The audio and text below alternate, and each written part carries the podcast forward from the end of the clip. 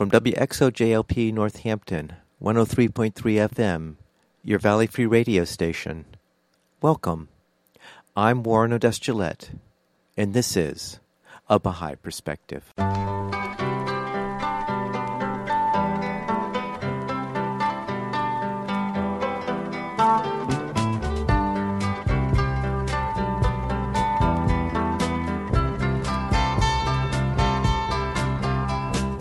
Welcome to A Baha'i Perspective.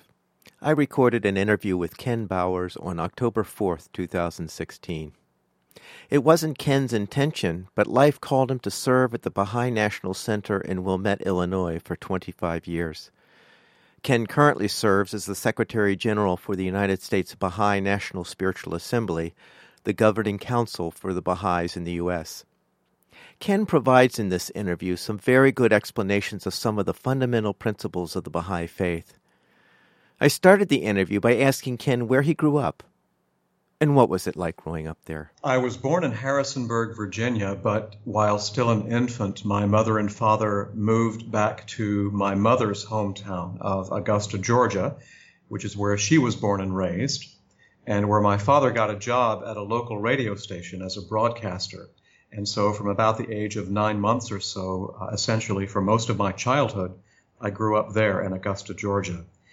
And as to what it was like, it was a very interesting time in American history because, of course, as you well know, and as most of our listeners would know, given that I'm in my mid 50s, this was a time when we were still in the throes of civil rights.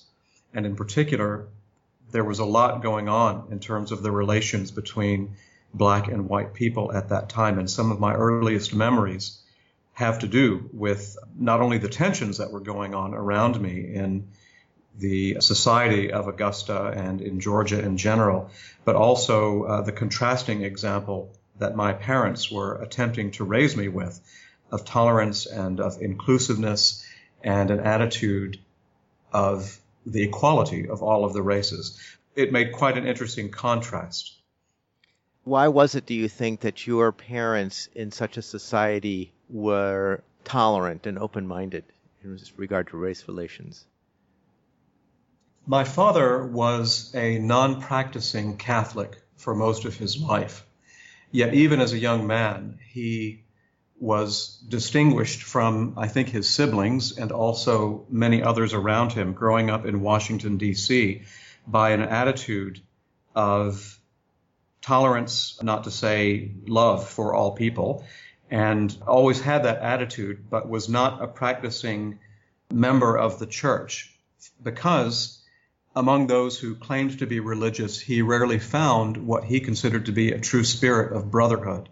My mother uh, was raised in a Methodist household and also found in her upbringing that there was a contradiction between the professed values of brotherhood and love for all people and what she saw in actual practice. Both of them, in their own ways, encountered uh, as young people the teachings of the Baha'i faith, which is uh, a faith that has always had as its central principle the oneness of humanity. That is the belief that all people are God's children, which is something common to most religions, but also the insistence that that belief be translated into action in our social relations, in family life, in the institutions of society, and in general, our service to the world where we try to make a society that reflects that principle of, of, oneness and of justice for all people. So separately, they were both attracted to the Baha'i faith and eventually became members and committed to that ideal. Uh, so, Ken, you grew up as a Baha'i then? Right. I was raised as a Baha'i, and so I had the wonderful advantage, I suppose, of people uh, around me who very much believed in this issue of justice and uh, of love and inclusion of all people. And again, you know, one of the most remarkable things about that was the contrast between what I saw going on in this very small community of people who were committed to this idea, because there were not very many Baha'is in the entire South, let alone in Augusta, Georgia, when I was growing up. And all around me, of course, we had this whole question of school integration and neighborhood integration, and all of these were being fought against tooth and nail by the dominant culture. Even though uh, Brown versus the Board of Education was passed in the mid 1950s, in most places in the South, it was not for many years before schools actually became integrated, and that usually over the protests of most of the people. So, although I entered first grade in 1967, nevertheless, I was in the first integrated class in the public schools of Richmond County. So that shows you how long it took. That's about, you know, 12 years or so that it took for integration actually to take place. And so I remember all of that. And all around me, the amazing thing was that everybody was saying that black and white people could never get together. They were not meant to be together. They were distinct peoples. Of course, among the whites with whom I associated, there was this notion of the superiority of the white race. And I even have distinct memories of fresh faced kids coming out of Sunday school having been taught that the Bible upheld this principle of the superiority of the white race. There was this thing called the curse of Ham. Ham was one of the sons of Noah and apparently was cursed by God for some reason, and the southern white people believed that his curse was to be turned black and made subservient to white people and that all black people are his descendants. So you just heard these remarkable, if not crazy things. And yet, so there they were in this, in this larger society and everything around me argued against the idea that people could ever come together. Yet in this very small community of Baha'is and those who sympathized with the Baha'is, because there were also some of them, I saw a different world, a world of possibility and a world where black and white people, not to mention people who were Latinos or people of Middle Eastern extraction, of all kinds of diversity, coming together to worship, but also to socialize and as friends and intimately sharing, you know, their lives and their aspirations and working together. So as a child, I, I saw this sense of what really could be in the world if we just, if you will, put our minds to it and and focused on that. And so it taught me a lot of very valuable lessons about the possibilities in human nature. And also, I think, gave me a little bit of a, an ability to stand against the majority opinion in society if majority opinion is against my inner core principles and values. So it developed a courage within you to swim upstream with a culture that was very prejudiced? I learned not to care what the majority of people around me thought. Not that I didn't like them or respect them as individuals and as people, but I also knew from experience that often what people around me thought just wasn't true. And the same thing with religious beliefs. I mean, as a member of a religion that was not the predominant religion of the Deep South, I was often predicted to burn uh, in the afterlife. And I just didn't feel that I had that coming. And I, and I felt that there were a lot of people who were very good and who loved God and who loved other people who would not deserve such a fate. So again, I just learned not to take all of that very seriously, but rather to try to think for myself and learn for myself. So did the Baha'is have integrated meetings?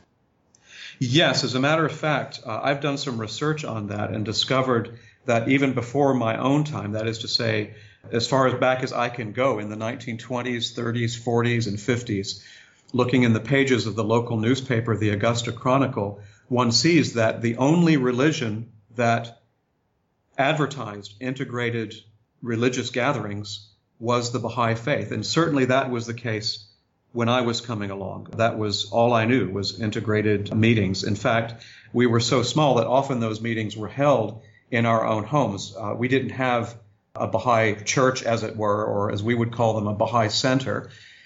Rather, uh, in most cases, we either met in public buildings that we were able to rent or lease at a, at a low cost or in each other's homes. In fact, I remember as a child, the one public building where by law it was legal for integrated meetings to take place happened to be on the campus of the Medical College of Georgia. And it was in that building that the Baha'is held regular public meetings inviting people of both races from the wider society to come and join us. And then in our own home, too, we had uh, integrated meetings, and these quickly came to the attention of our neighbors who just as quickly began to issue anonymous threats against our safety. And of course, this being the 1960s, one didn't know for certain that such threats would not materialize, that people would not follow through on those threats, because let's remember these were the days of race riots in many major cities, and of course, all of the terrible things that were going on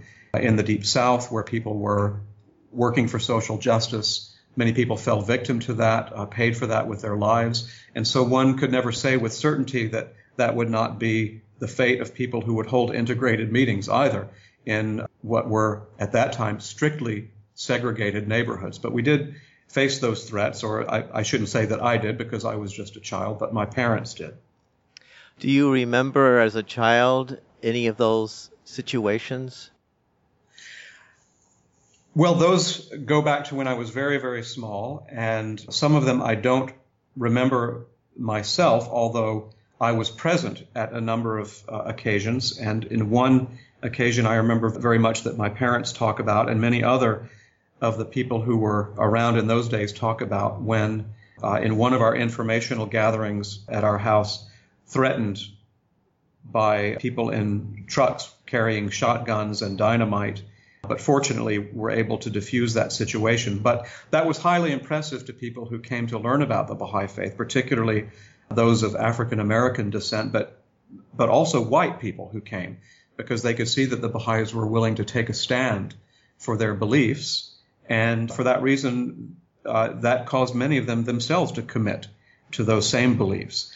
Later in my life, I do have distinct memories, for example, of uh, occasions where my birthday in the neighborhood was boycotted by some of my neighbors out of a fear uh, that we would have African American kids as guests, uh, a correct fear in the sense that we did invite them, uh, African Americans, but they were wrong to fear that. But nevertheless, the parents just wouldn't allow their children to associate with black kids. Black and white just couldn't mix.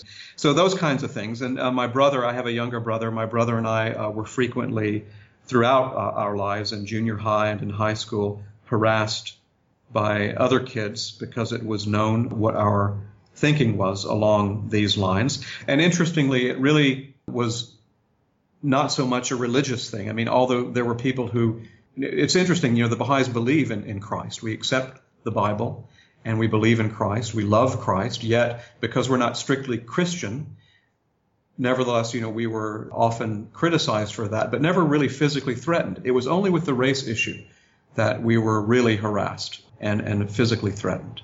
Mm. One of the Baha'i teachings is the independent investigation of truth. Is there a moment in time that you realized or became aware that the Baha'i faith was your religion and not the religion, and so much the religion of your parents that you were following? Yes, I remember that very well in the Baha'i faith, it's considered that at the age of 15, one attains to the point of spiritual maturity. Not to say that one is fully an adult, but one begins then to take responsibility for one's own spiritual choices and spiritual and moral development in life. So when I turned 14, a year before that, my 14th birthday, my father came to me and he said, Well, in a year, you will arrive at this stage, age 15, and you'll be able to make your own choice about what religion you want to belong to and how you want to live your life. And he said, What I really want to emphasize to you is that it be your choice. And he said, I don't care what you become as long as it's sincerely what you want to do. If you want to be a Baha'i, that's great. If you want to be an atheist or a Hindu or anything else, that's fine with me as long as it's your own choice and as long as you yourself have carefully considered the matter and made your own choice. So I took my dad very seriously. I was, I'm still kind of impressed, you know, that he said that to me because, you know, most people just want their child to be what they are and raise their children that way. And I'm sure that somewhere in him he hoped that I would follow him as a Baha'i or follow his footsteps as a Baha'i.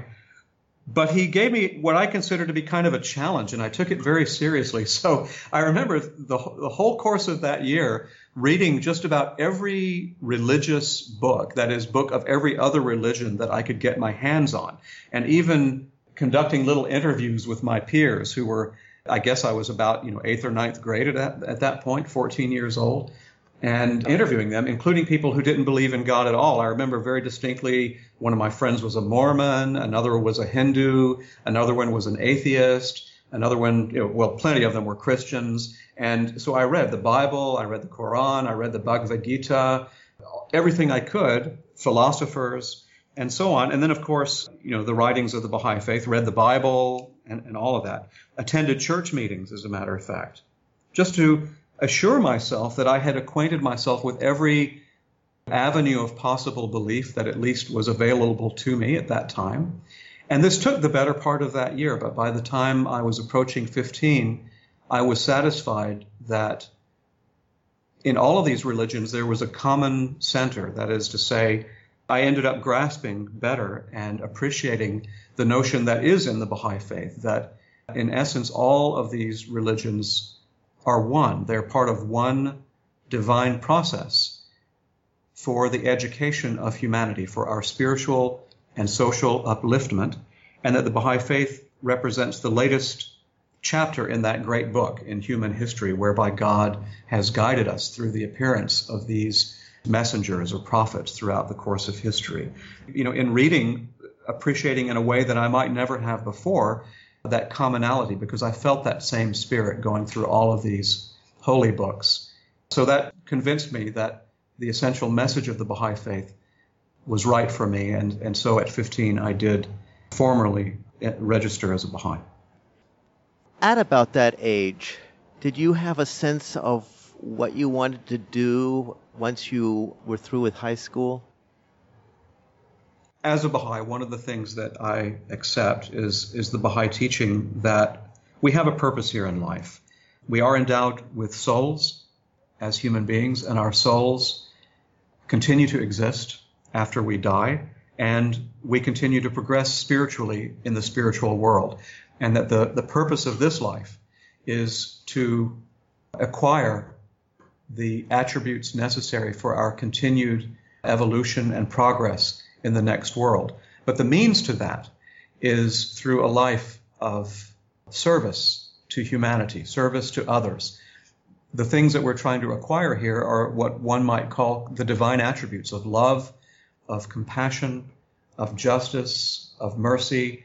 Of course, there are also, you know, the intellectual attributes of, of reason and the capacity to solve difficult challenges and contribute to the advancement of human civilization. All of these things are necessary aspects of our lives. So the general goal really was to be of service to the world, to do something with whatever talents God had given me that would be meaningful in the sense that it would make for a meaningful life for myself, but also meaningful in the sense that it would result in the betterment of the world and benefit to other people.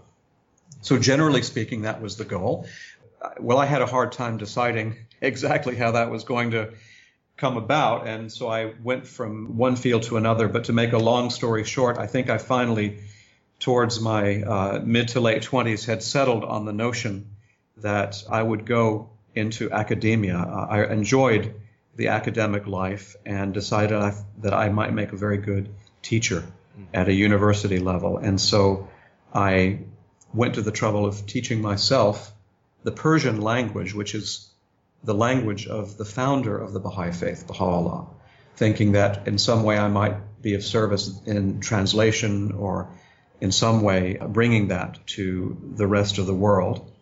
And got so far as acceptance into a PhD level program. But at about that time, my life took a different path when I was asked by the governing body of the Baha'i faith in the United States, the National Spiritual Assembly, to come to the Baha'i National Center to serve. Normally, I would not have aspired to anything like that, but when asked to serve, having that attitude of service, I felt that it was important to accept that request, to honor that request. And so I was married at that time, and my wife and I agreed that we would come here for a brief time and serve maybe one or two years, and then I would resume my life. But then what happened after that was I ended up in a series of elected positions. And here we are now. Uh, I came for a year or two, and now I've been at the National Center for 25 years as a result of that. So, although I thought I had my path, nevertheless, it seems that I actually had a different path. But in this path, I've been able to enjoy a great deal of wonderful experiences, and I do feel as though it has been an opportunity of service to others. And so, for that, I'm extremely grateful. So, could you share with us, Ken, what serving at the National Center for the Baha'is, how oh. that has provided maybe a unique perspective for you that maybe you would not have gained if you were not there but doing your path of service in some other way in some other area? By temperament, I'll say that I'm kind of an individualist. I'm kind of a loner. I'm introverted, and so growing up, I enjoyed my own study and my own pursuits. Even in sports, I enjoyed golf and tennis and hiking, all the things that don't require you to be on a team. I never really took a particular satisfaction or a particular happiness in group work uh, or group efforts. This service, though, has stretched me in quite a different direction because I've learned very much the value of working with others, collaborating with others, and the power of this idea that is very important in the Baha'i faith of consultation. That is to say, that in creating a better world, in solving the problems that confront us in society, there must be a means of searching for truth together that embodies a spirit of learning, an attitude of humility, an attitude of detachment, yet a passionate desire to find truth and a willingness to join your own mind with the mind of others in that search. And so consultation is at the heart of the way that we try to improve the conditions of the world. And I think I've had far more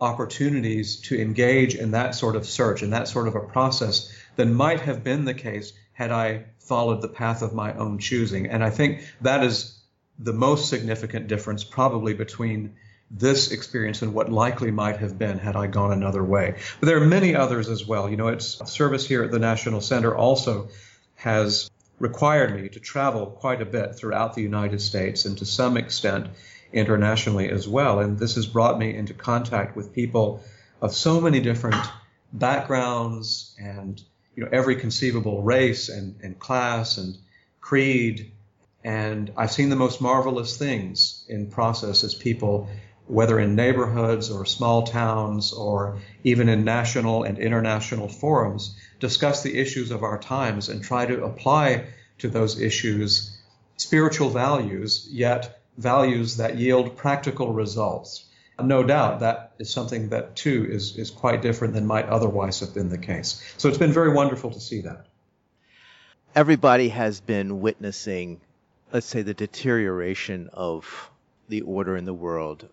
I think maybe 20 or 30 years ago, one said that our political system is completely dysfunctional. I don't think people would have necessarily agreed so readily as, let's say, they might today. And so, and I think there's a lot of people that see a lot of problems in the world.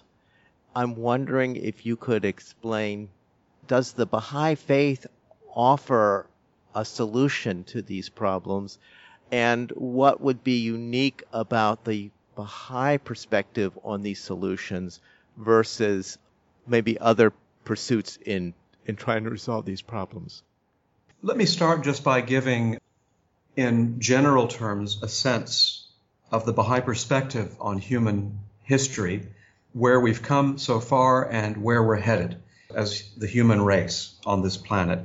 Now, this is a very complex issue, and I don't want to oversimplify it. And I think one of the things I'd say at the outset is that if it sounds as though I'm being overgeneral or simplistic, then I would invite your listeners to do their own reading because certainly there's a great deal more said in the writings of the Baha'i faith than I would have time to present here. But generally speaking, the belief of the Baha'is is that we are standing at a threshold of a new chapter in human history. Throughout human history, we have advanced since pre recorded days in our spiritual and our social evolution to a point where now it could be said that we are on the cusp of attaining the age of our maturation, our social and spiritual maturity. If previous eras might be likened using this idea of maturity to our childhood as a species on this planet, then now we are perhaps in our adolescence as a species. And with our adolescence comes the, the tumult and the confusion and the pull. The one pull towards childhood with all of its immaturities and symptoms of lack of understanding and emotionalism. And then the other, that pull towards a, greater understanding of who we are and what our potentials are. Our belief is that maturity has been propelled, or that ma- maturing process has been propelled by God throughout history in the appearance of these manifestations of God, these divine educators who have come from time to time until now in this day, the coming of Baha'u'llah. What we see at work in our society are the manifestations of that adolescence. On the one hand, we see the destructive or disintegrative forces that are around us all over the place, manifested in creeds and in outlooks that are outworn and not suited for an age that is increasingly seeing the need for humanity to come together as a global society. Some of those creeds include extreme nationalism, racism, materialism, and so on. And we see the effects of these in the disorder from the local level all the way up to the international level. But on the other hand, there's a more positive trend. That is one towards the realization of the oneness of humanity and its implications for the, the structuring of society along global lines. It couldn't be denied that in the last century how much uh, a global consciousness has begun to emerge and how thinking people all over the world are more acutely aware of the need for the nations of the world, for the peoples of the world to come together and work out their issues, to exist together in harmony with equitable sharing of the world's resources, with access to education for all, with equal opportunities for all, particularly women and men, as well as people of all races and creeds. So the issue then is to work on the side of the forces of unity. But in doing so, another principle comes into play for the Baha'is, and that is that the means need to be the same as the ends. What I mean by that is it's very difficult in a society where you yourself mentioned that discourse is so fragmented and so difficult, where complex ideas are reduced to sound bites, where those sound bites also are usually accompanied by you know, finger pointing and adversarialism and divisiveness, such that even people of very good will, and there are many people of goodwill in the world who want to see a better world, find it difficult to engage in a kind of discourse that really yields the results they want because the means are not there. So the question is how do we build a community? How do we engage in discourse that is constructive, that is unifying, and gets us where we need to be in terms of building that society of peace? and of justice and of prosperity. Consultation is one of those processes. The recognition of our fundamental oneness is an important principle. There are other spiritual principles that apply, which, if we apply them to our process as well as our goals in society, then perhaps we stand a better chance. And it's for this that the Baha'is uh, are working. And of course, we're working very much with other people of similar sentiments, of like mind of many different backgrounds all over the world to do the same thing. The Baha'is, on a day to day basis, are focused on what they call core activities for community building. How would you explain to someone that's not familiar with these activities what purpose is in having these activities and what the Baha'is are trying to achieve with these activities? The way I think of these activities, first to define the core activities, these are considered by the Baha'is as, if you will, the foundation blocks, the building blocks of community life. And the purpose of the activities is really to serve a process. And the process is to bring people together, to build our capacity to love, to develop our potentials as human beings, and to help each other to do so. The Baha'i viewpoint to life uh, as I mentioned before, is one of an orientation towards God as God's children. And what we try to do is together interact with God's teachings, with God's word for today. That interaction really is manifested in prayer together, in study of the word, and in the application of that word in our lives and in the building of a community.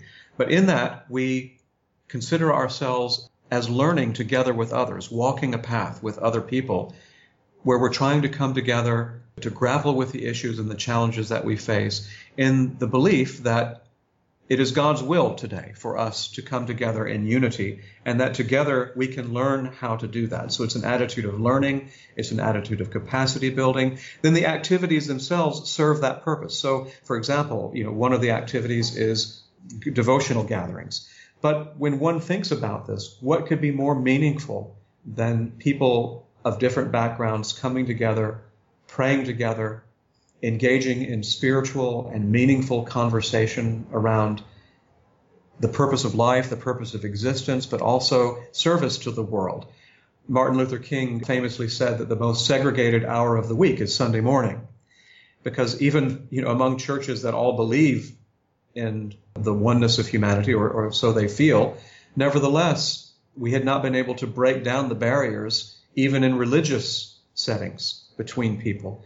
But the idea is if we can do that, if we can come together and build these spiritual and intimate relationships, and we begin to eat away at these presuppositions about each other, these prejudices, and this sense of distance or otherness that we have. Another is how we educate our children. If we can provide moral and spiritual education to children, to adolescents. You know, I, I, spoke of adolescence as a time of turmoil, and certainly it is a time of turmoil, but it's also a great period of potential.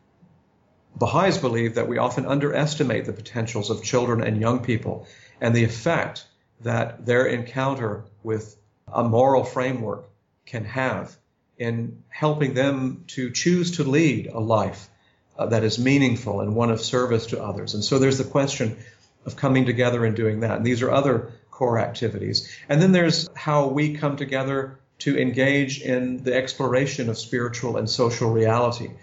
In the Baha'i faith, there is no clergy. We don't have people who are professionally trained or, or called to ministry as such. All of us are, as human beings, encountering the Word of God all of us are called to serve humanity. All of us are called to walk in this path. None of us is the master or the guru, while others are the students, but all of us stand to learn from each other. All of us stand to contribute to the creation of this community. And whoever we are, from whatever background we are, we should find ways that we embrace and nurture all people. You had published a book called God Speaks Again in 2004. Mm. What was the inspiration in developing that work? Well, I probably had more than one inspiration behind it, but essentially, one of the things that the founder of the Baha'i Faith, Baha'u'llah, asked of those who accepted his teachings was to share those teachings with others.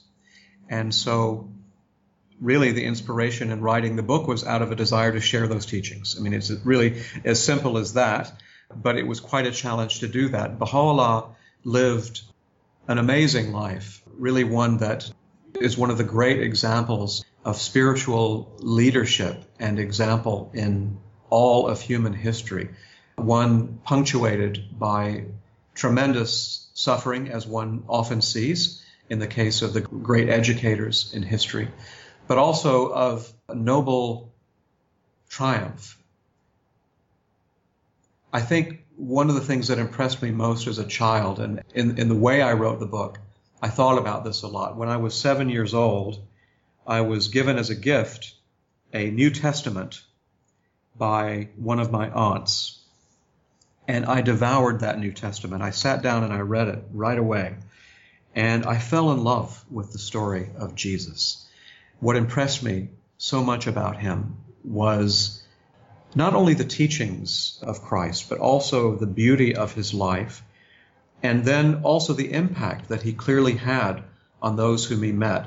Now, remember, this was a seven year old, so I wasn't really, if you will, uh, you know, pre programmed to receive the Bible in any particular way. Uh, I had not grown up in a church going household because I was a member of the Baha'i faith. Although we, we did believe in Jesus and I knew who he was, this was my first encounter with the story of Jesus. And I just absolutely fell in love with that story because one could see very clearly that here was something very, very special in human history.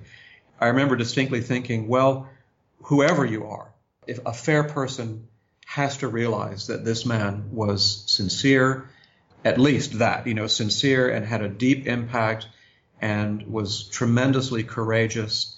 And his teachings are just dazzlingly beautiful. I mean, that's the very least. Of course, I believe more about him than just that.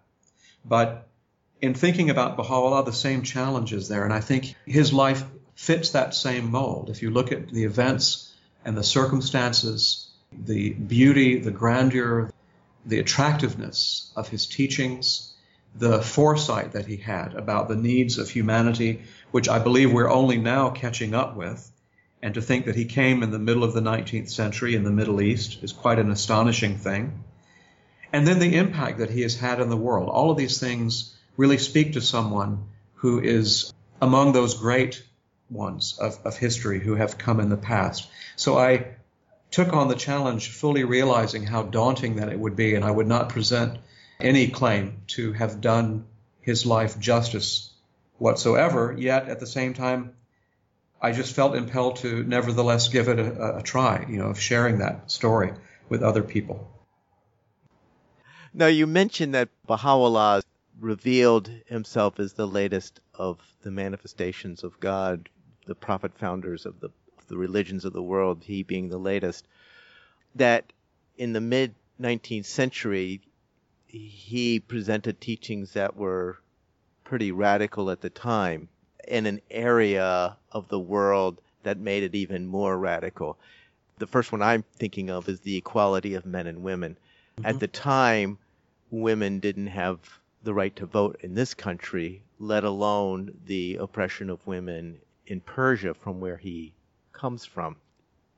That and also the other teaching in which he said that if a family cannot afford to educate all their children, a priority of educating the girls because uh, the girls are the ones that are primarily the ones that nurture and mother the children, and we want our children to be raised in an educated fashion so that we always have an ever advancing civilization. I was wondering if you could comment a little bit about that. Yes, I'll, again, I'll take a longer view of history if you don't mind, and then Please. I'll come back. Yeah, I'll come back to that question. If we look at the great religions of the past, whether Islam or Christianity, Judaism, many of the others, one sees a common theme that is expressed, an aspiration that is expressed of a time when humanity would come together. And if you think of the Old Testament, of course, one thinks of these promises that the wolf shall lie down with the lamb, and one remembers Ezekiel that the law will go forth from the mountain of God and and justice will rule and so on. And of course, the promises of Christ and the promises in Islam in the Quran about a time when there would be peace established in the world. Christ's prayer, of course, memorably is that it would be on earth as it is in heaven at some point. And so the followers of these religions, in their own way, have anticipated some sort of a time. Now, in many cases, they've interpreted as literally the end of human history, that God would, by some you know, sudden event or series of events, intervene in human history in such a way as to take control over it. But the Baha'i belief is that the creation of that new world really was fulfilled, or the beginning of that creation was fulfilled in the coming of Baha'u'llah, that he represents the actual fulfillment of God's promise as given to all of those messengers and, and prophets and saints uh, of the past religious dispensations of human history. But the key difference is that rather than by some sudden miracle, just as the religions of the past have grown and flourished, so too will this new dispensation and its spirit gradually envelop the world.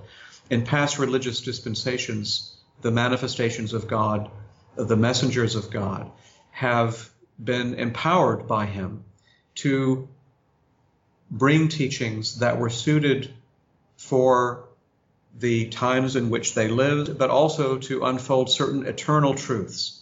The eternal truths being, of course, such as the existence of God, the idea of loving others as one would love oneself and, and doing right by others, the ideas of justice, of mercy, and compassion, and then other teachings that were more immediately suited into, to the times and the level of development of humanity then.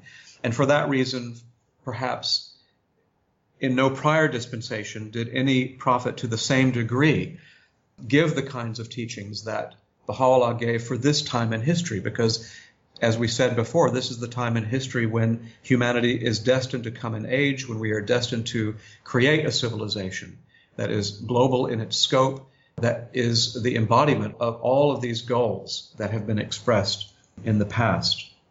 But we also need principles that are in tune with the humanity that has come of age. One, of course, is the realization of the equality of women and men, the fundamental equality. Now, that is an idea very radical in its day and time when Baha'u'llah first enunciated it, but now, of course, is more commonly accepted. Not to say that we don't have a long way to go in understanding it and applying it in our lives, but nevertheless, humanity eventually will come to understand and embrace that. Not to mention many other things that Baha'u'llah taught. The other, another is the principle of universal access to education for all people. Another, the equitable sharing of the Earth's resources. And how important is that today when we see the effects on our climate of the misuse, uh, misappropriation of those resources, of the elimination of extremes of wealth and of poverty. And of course, we do see extremes of that sort in our society around us. And the question will be how will humanity learn applying these principles to create a society that is permeated with this sense of justice and of course, justice really being the opportunity for every individual to fulfill his or her own potential, to not only benefit from the things that this world has to offer, but to contribute to the betterment of the world. So not only to get, but also to give to others. The teachings of Baha'u'llah, I think, will find are very much suited and in tune with the needs of that kind of a world that we're trying to build. And would you say the Baha'i faith has a positive outlook for the destiny of the world? Yes, a positive ultimate outcome. Baha'u'llah was very clear that the road to our destiny would be a thorny one, and that there would be a great deal of tribulation and tumult as humanity, through trial and ordeal, learned to shed its outdated mode of thinking, its outdated ways of acting, and to learn to appreciate the things that he came to bring to transcend our lower selves and to understand the potential for the higher selves that we can be. And what I mean by that is, you know, as human beings, we do have a lower nature, uh, one might say a more animal nature, one that is driven by competition, by aggression, by self satisfaction, by the endless struggle for survival, by even the assumption that the nature of this existence is that we are inevitably doomed to be struggling with each other, let alone with the environment, to get what we can while we can for ourselves and maybe for our families or those in our tribe, in our in our group, and against all of the others. But Baha'u'llah, like all of the great messengers of the past, reminds us of that spiritual nature, the spiritual potentials of mankind, the nobility to which we can arise if we orient ourselves in that way. It doesn't just come of its own accord. We have to be conscious of it. We have to show volition. We have to struggle. We have to strive. But in that struggle, we learn how to transcend that lower nature and to uh, gradually acquire these higher attributes. And then we learn how to live with each other and see the potential for reciprocity, for mutuality, for collaboration and cooperation in life, such that our whole sense of who we are as human beings is entirely different from what it might have been before. So we'll get there. It will be a difficult path, but the ultimate outcome, we do believe, is a bright one, and that's the one that has been promised to us. Well, Ken, I want to thank you so much for sharing your thoughts uh, with us today. You're quite welcome. It's been a pleasure. Thank you. I hope you enjoyed that interview with Ken Bowers, the current Secretary General of the Baha'i National Spiritual Assembly for the United States. You can find this interview and other interviews at abahaiperspective.com. You can also subscribe to the podcast on iTunes by searching for A Baha'i Perspective. For information specifically on the Baha'i Faith, you can go to the website baha'i.org or you can call the toll free number 1 800 22 Unite. I hope you'll join me next time on A Baha'i Perspective.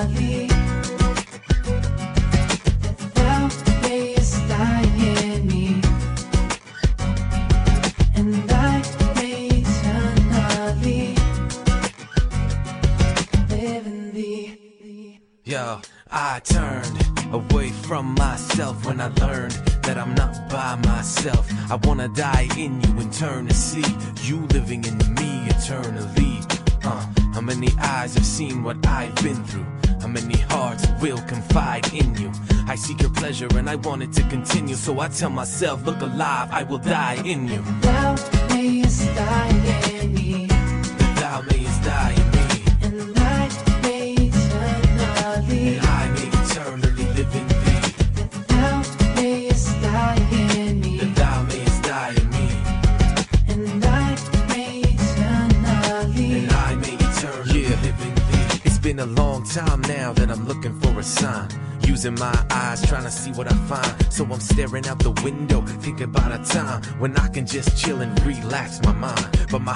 can't see through the pain. You know I can't see through the rain and the stain on the frame. So I look inside and I hear a voice say, If you love me, turn away. So I turn away from myself, I'll stay forever like this through the night, through the day. I learn that better things come my way if I die in Him and begin to pray. So it's clear with no tears and no fear, we don't need to wait around for heaven to appear, cause it's right here inside so come on, everybody, look alive.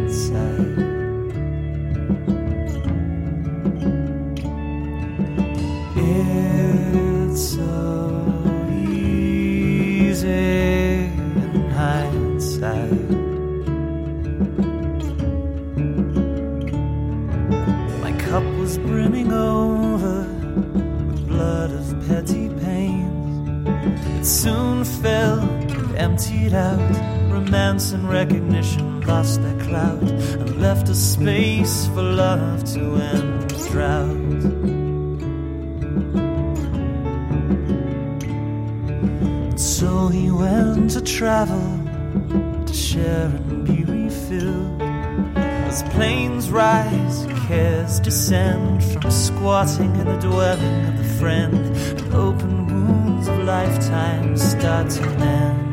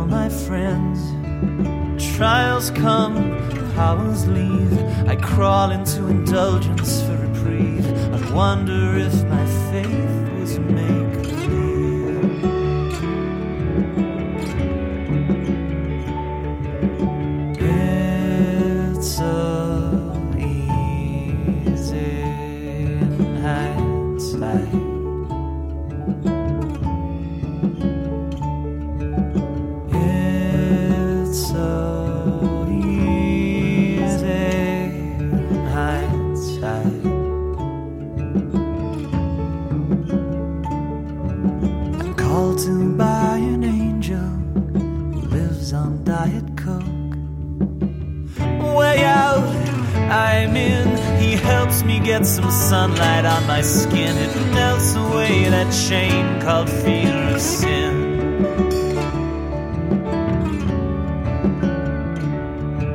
I start to seek out beauty in every living thing. Sparks tempt, fingers singe when thankful sipping turns to midnight binge. The falls and get ups on which real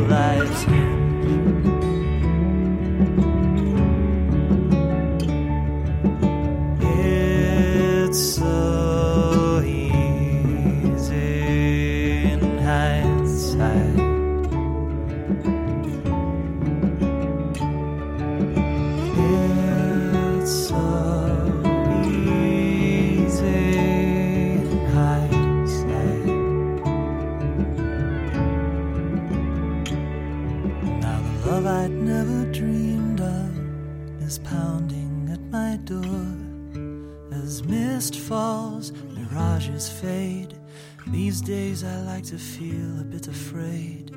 It's shown the way to every leap I've made.